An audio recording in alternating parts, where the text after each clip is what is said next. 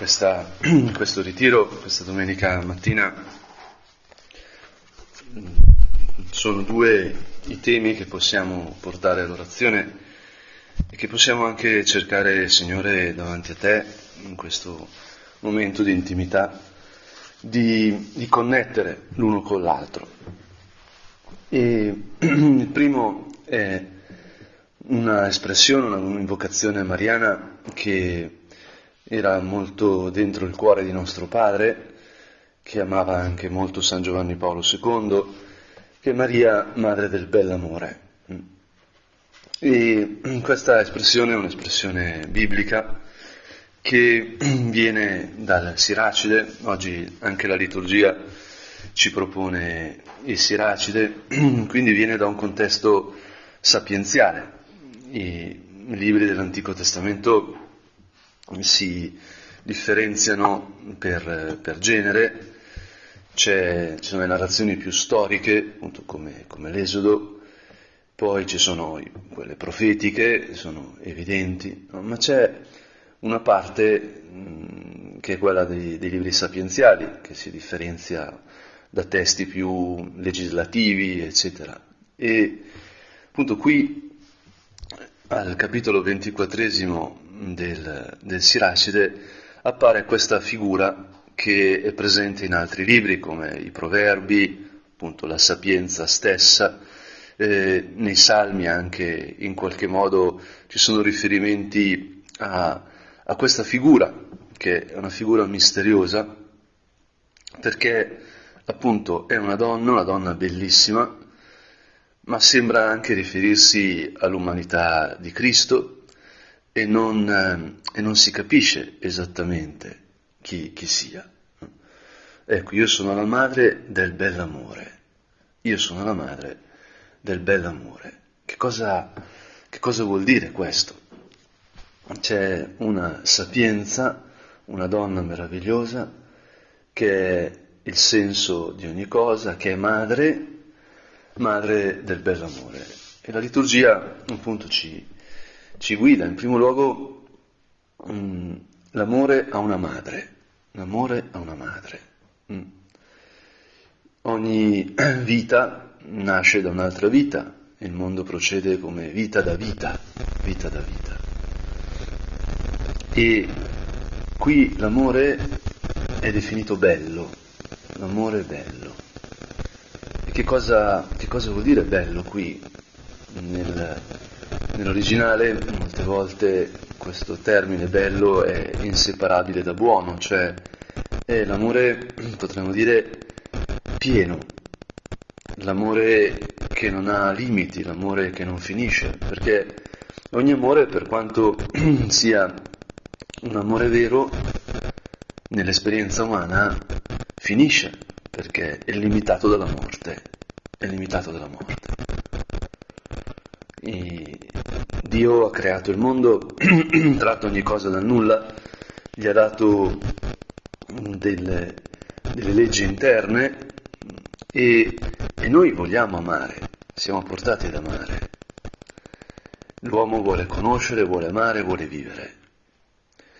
Ma questa tendenza naturale, che anzi si esprime all'infinito, potremmo dire, perché nulla può straziare il cuore dell'uomo, il desiderio di vita dell'uomo, il desiderio di conoscenza dell'uomo in questo mondo finito. Ecco, tutta questa tendenza bellissima si scontra con il limite, con la morte, introdotta nel mondo dal peccato originale.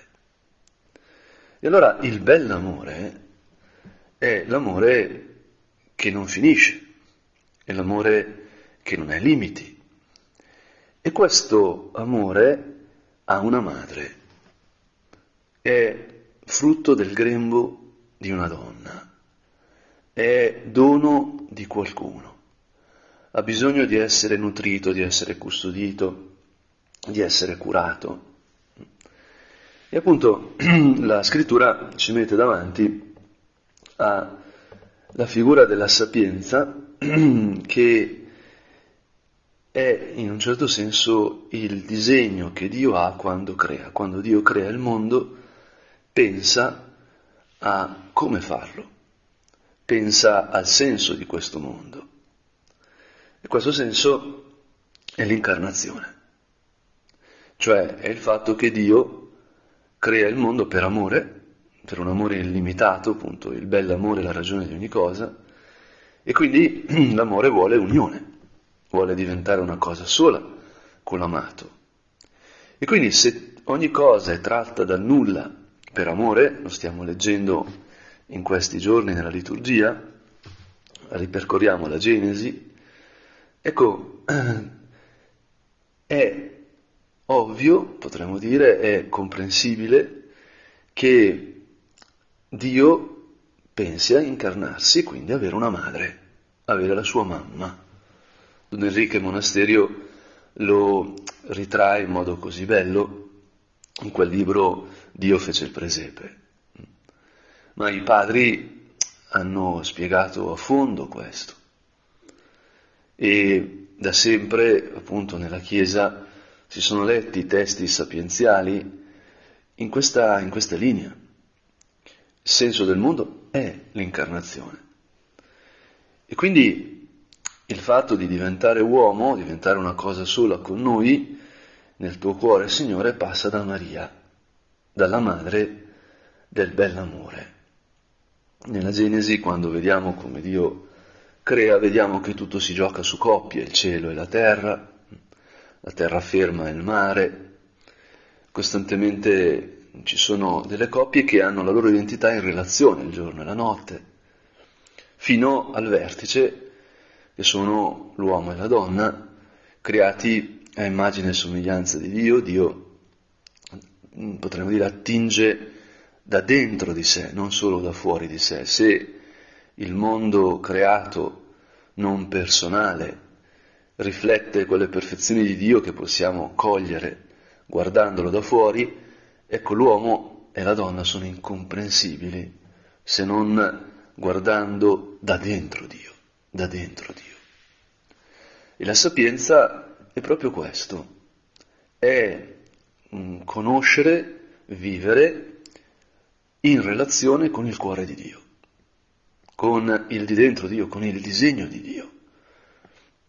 E San Paolo ce lo dice molto bene nella lettura di oggi, prima, tratta dalla prima ai Corinzi, che spero di trovare sull'iPad a differenza del Siracide che non sono riuscito a trovare, ma poco importa, perché nel secondo capitolo, nella prima lettera ai Corinzi, disse Paolo, tra coloro che sono perfetti parliamo sì di sapienza, ma di una sapienza che non è di questo mondo, né dei dominatori di questo mondo, che vengono ridotti a nulla.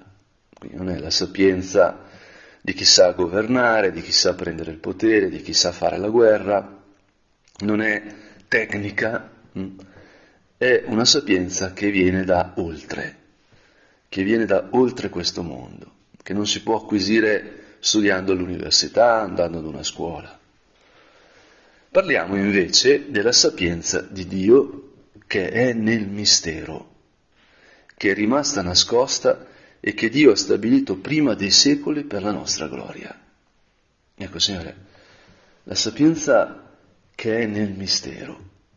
Dentro il mondo c'è una dimensione, un di dentro appunto, costituito da Dio.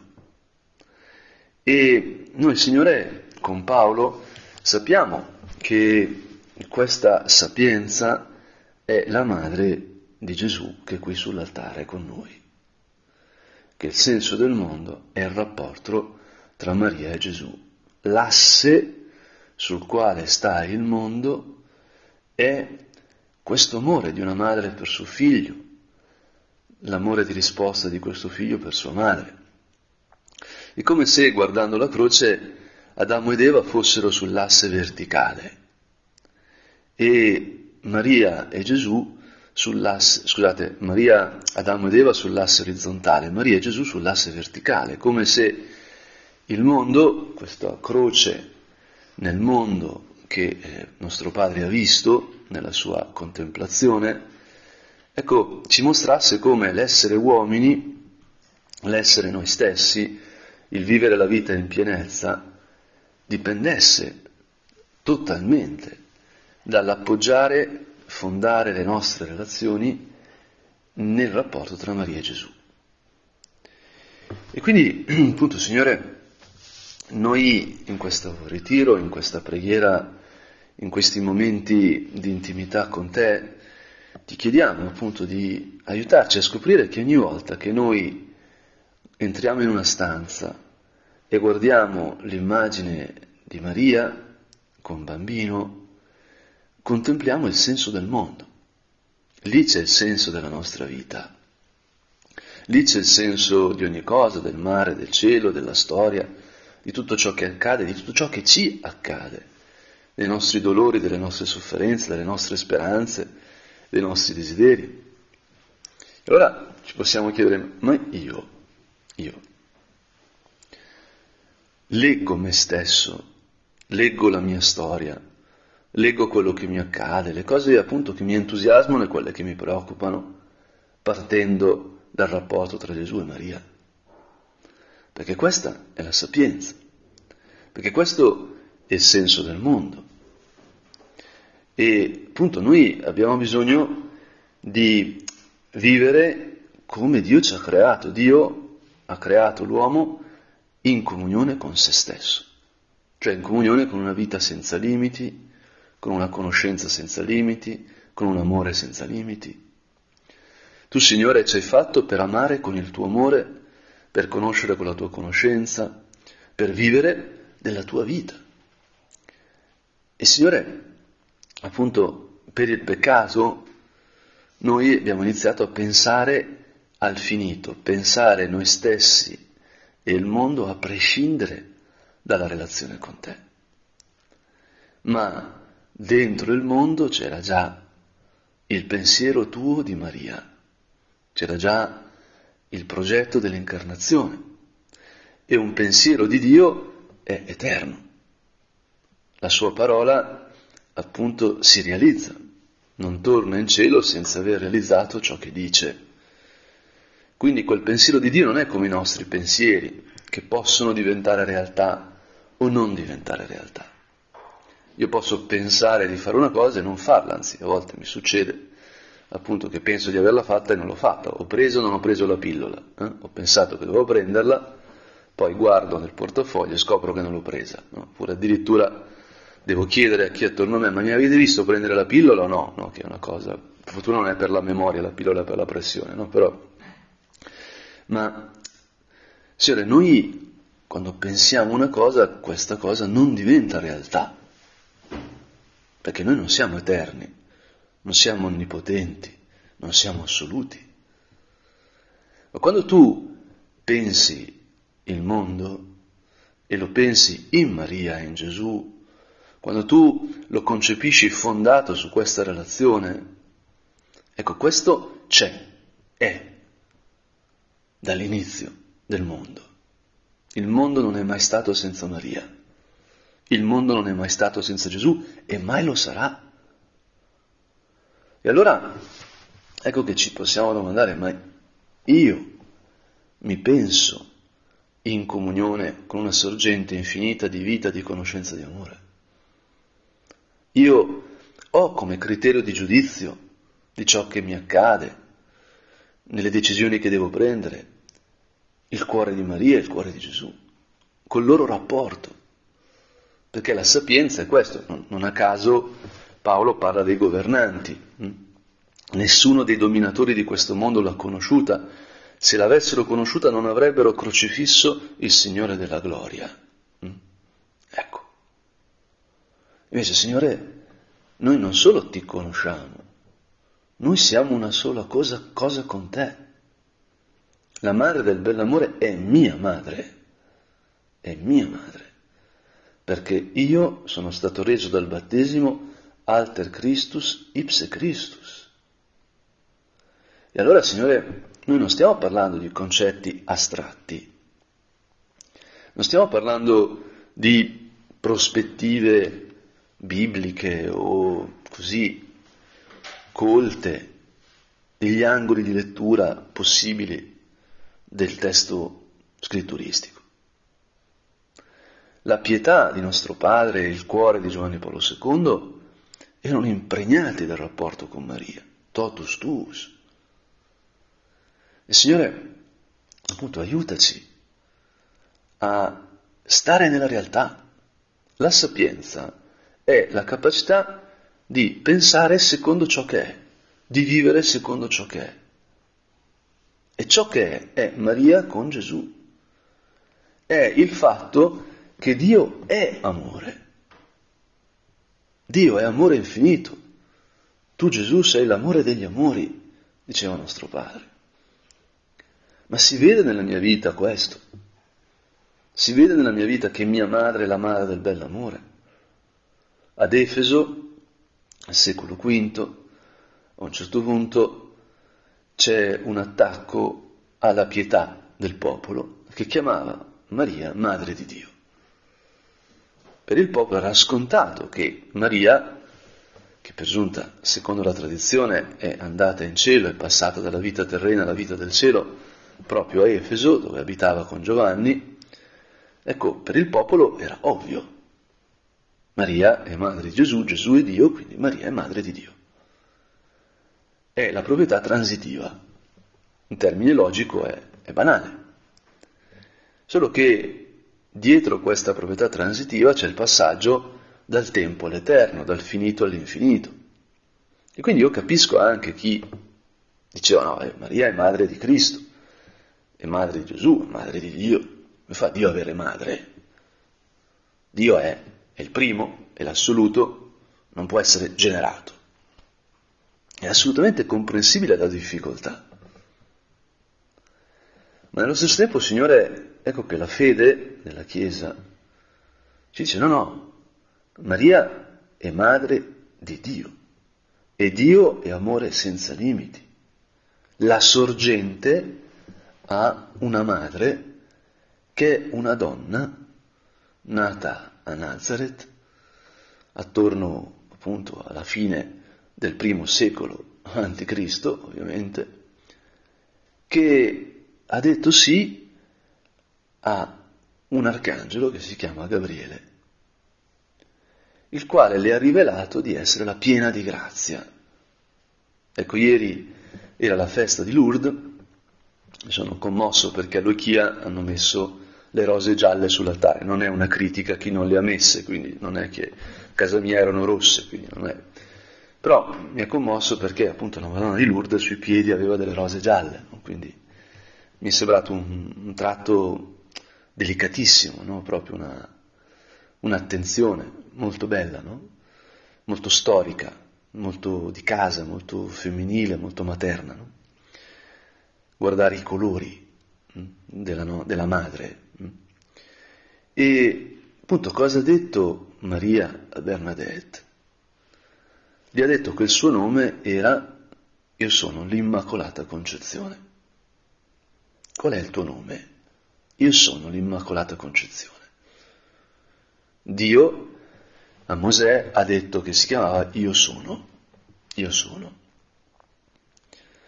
E potremmo dire che in Maria noi scopriamo che appunto noi, la nostra identità, la storia del mondo è fondata sull'Immacolata, è fondata su questo cuore, questo grembo questi occhi, questo volto, queste mani, questi piedi con le rose gialle sopra, pensati dall'eternità, dall'infinito, dall'assoluto, come madre di suo figlio, la seconda persona della Trinità che si fa uomo, che è il senso del mondo non da solo, attenzione, ma nella sua realtà di figlio figlio di Maria e quindi figlio di Dio. E allora, Signore, qui si crea il passaggio tra il finito e l'infinito. Qui si crea, si apre per tutti la possibilità di pensare a partire dall'infinito. Nel peccato originale Adamo ed Eva hanno iniziato a pensare a partire dal finito, hanno pensato Dio come geloso, come essere che si deve proteggere. Invece Signore Qui è totalmente diverso.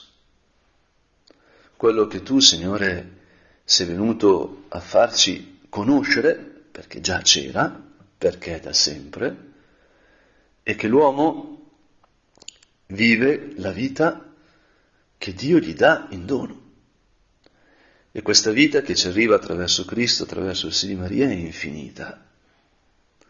E allora, Signore, ecco che noi possiamo fondare i nostri rapporti, le nostre relazioni, le nostre decisioni nella madre del bell'amore.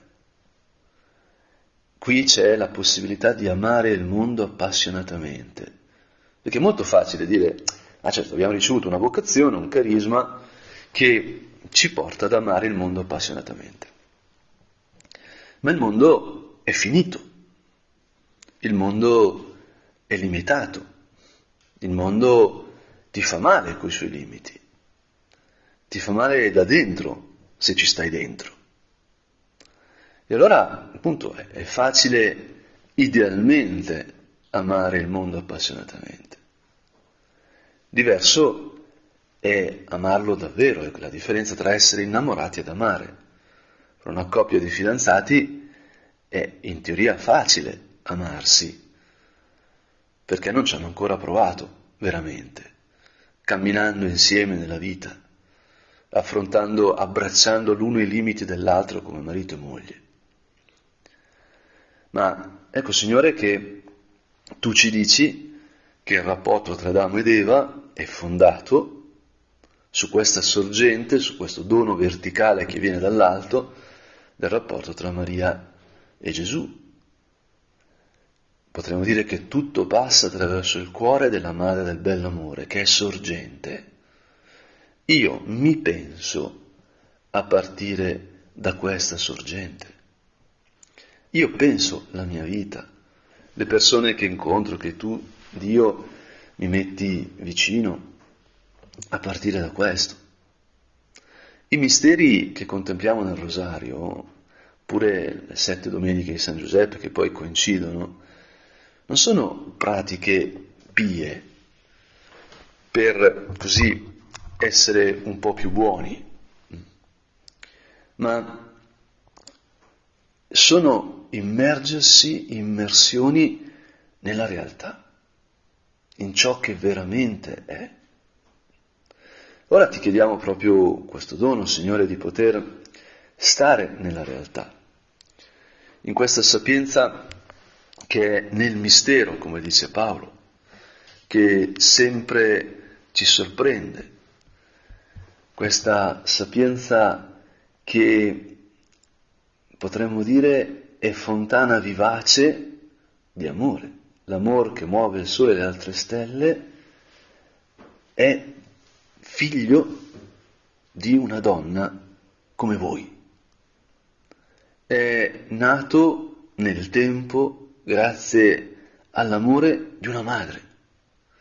È curato, è amato, ha avuto bisogno di essere nutrito, di essere cambiato. E questo, secondo alcuni teologi dei quali mi fido, introduce o rivela sono sinonimi in questo caso, il fatto che Dio non può dire di no a Maria. Nostro padre la chiamava onnipotenza supplicante, perché appunto Maria ha ricevuto tutto da Dio, perché è creatura.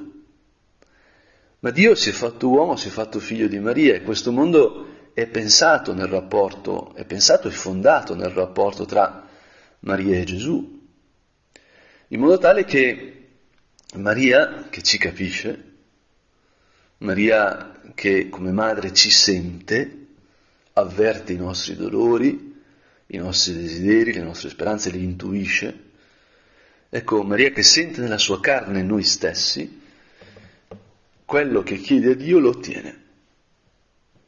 Per questo Maria è finita, è creatura, questa bellissima donna che è il senso del mondo, è creatura, ma nello stesso tempo è portatrice, può donarci Dio, l'infinito.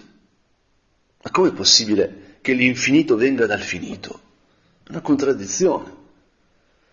E invece no. Se noi iniziamo a pensare il mondo a partire dalla Genesi, a partire da quello che dice Paolo nella prima lettera ai Corinzi, a partire dall'Annunciazione, da Luca, da Giovanni, se noi iniziamo a pensare noi stessi dalla parola di Dio, allora cambia tutto.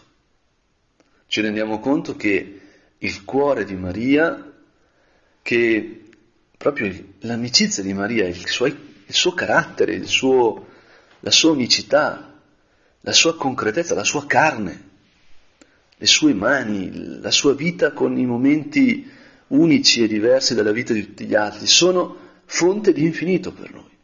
Sono l'unico passaggio verso l'infinito, verso il bell'amore.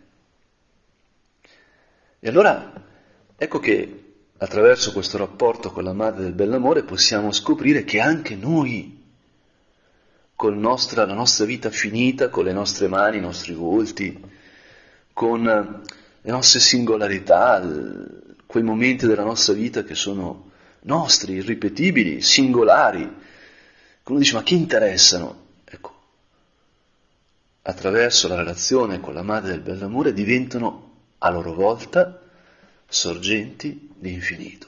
Cioè le nostre vite finite, inserite nel rapporto tra Maria e Gesù, perché noi siamo alter Cristo, siamo lì dentro, quella è la nostra casa, diventano sorgenti di infinito. E questa è la vocazione. La vocazione battesimale che la vocazione dell'opera ci ha permesso di scoprire. Il tuo affetto è potente, anzi onnipotente perdono e partecipazione, come l'affetto di Maria che saluta Santa Elisabetta. Il tuo lavoro trasforma il mondo, trasforma il tempo in gloria. Ma non perché è successo, non perché va tutto bene, ma perché noi siamo figli nel figlio. E questa è la vera sapienza, questa è la vera capacità di attingere il reale. Il resto passa, il resto è superficie, il resto che anche magari ci turba, ci fa soffrire, non rimane, mentre ciò che è inserito nel rapporto tra Maria e Gesù è unito all'eternità perché è impregnato di questo amore. Alla fine della vita rimane solo l'amore, perché Dio è amore e solo l'amore è eterno. E allora ecco che noi ti chiediamo, Signore, alla fine di questa orazione, di poter vivere in questo rapporto tra tua madre e te, di poter guardare noi stessi, gli altri, le nostre esistenze, anche nell'esame che faremo in questa mattina, attraverso gli occhi della madre del bell'amore, che ci fa scoprire veramente chi siamo e la gioia che il Signore ci dà attraverso la vita che viviamo.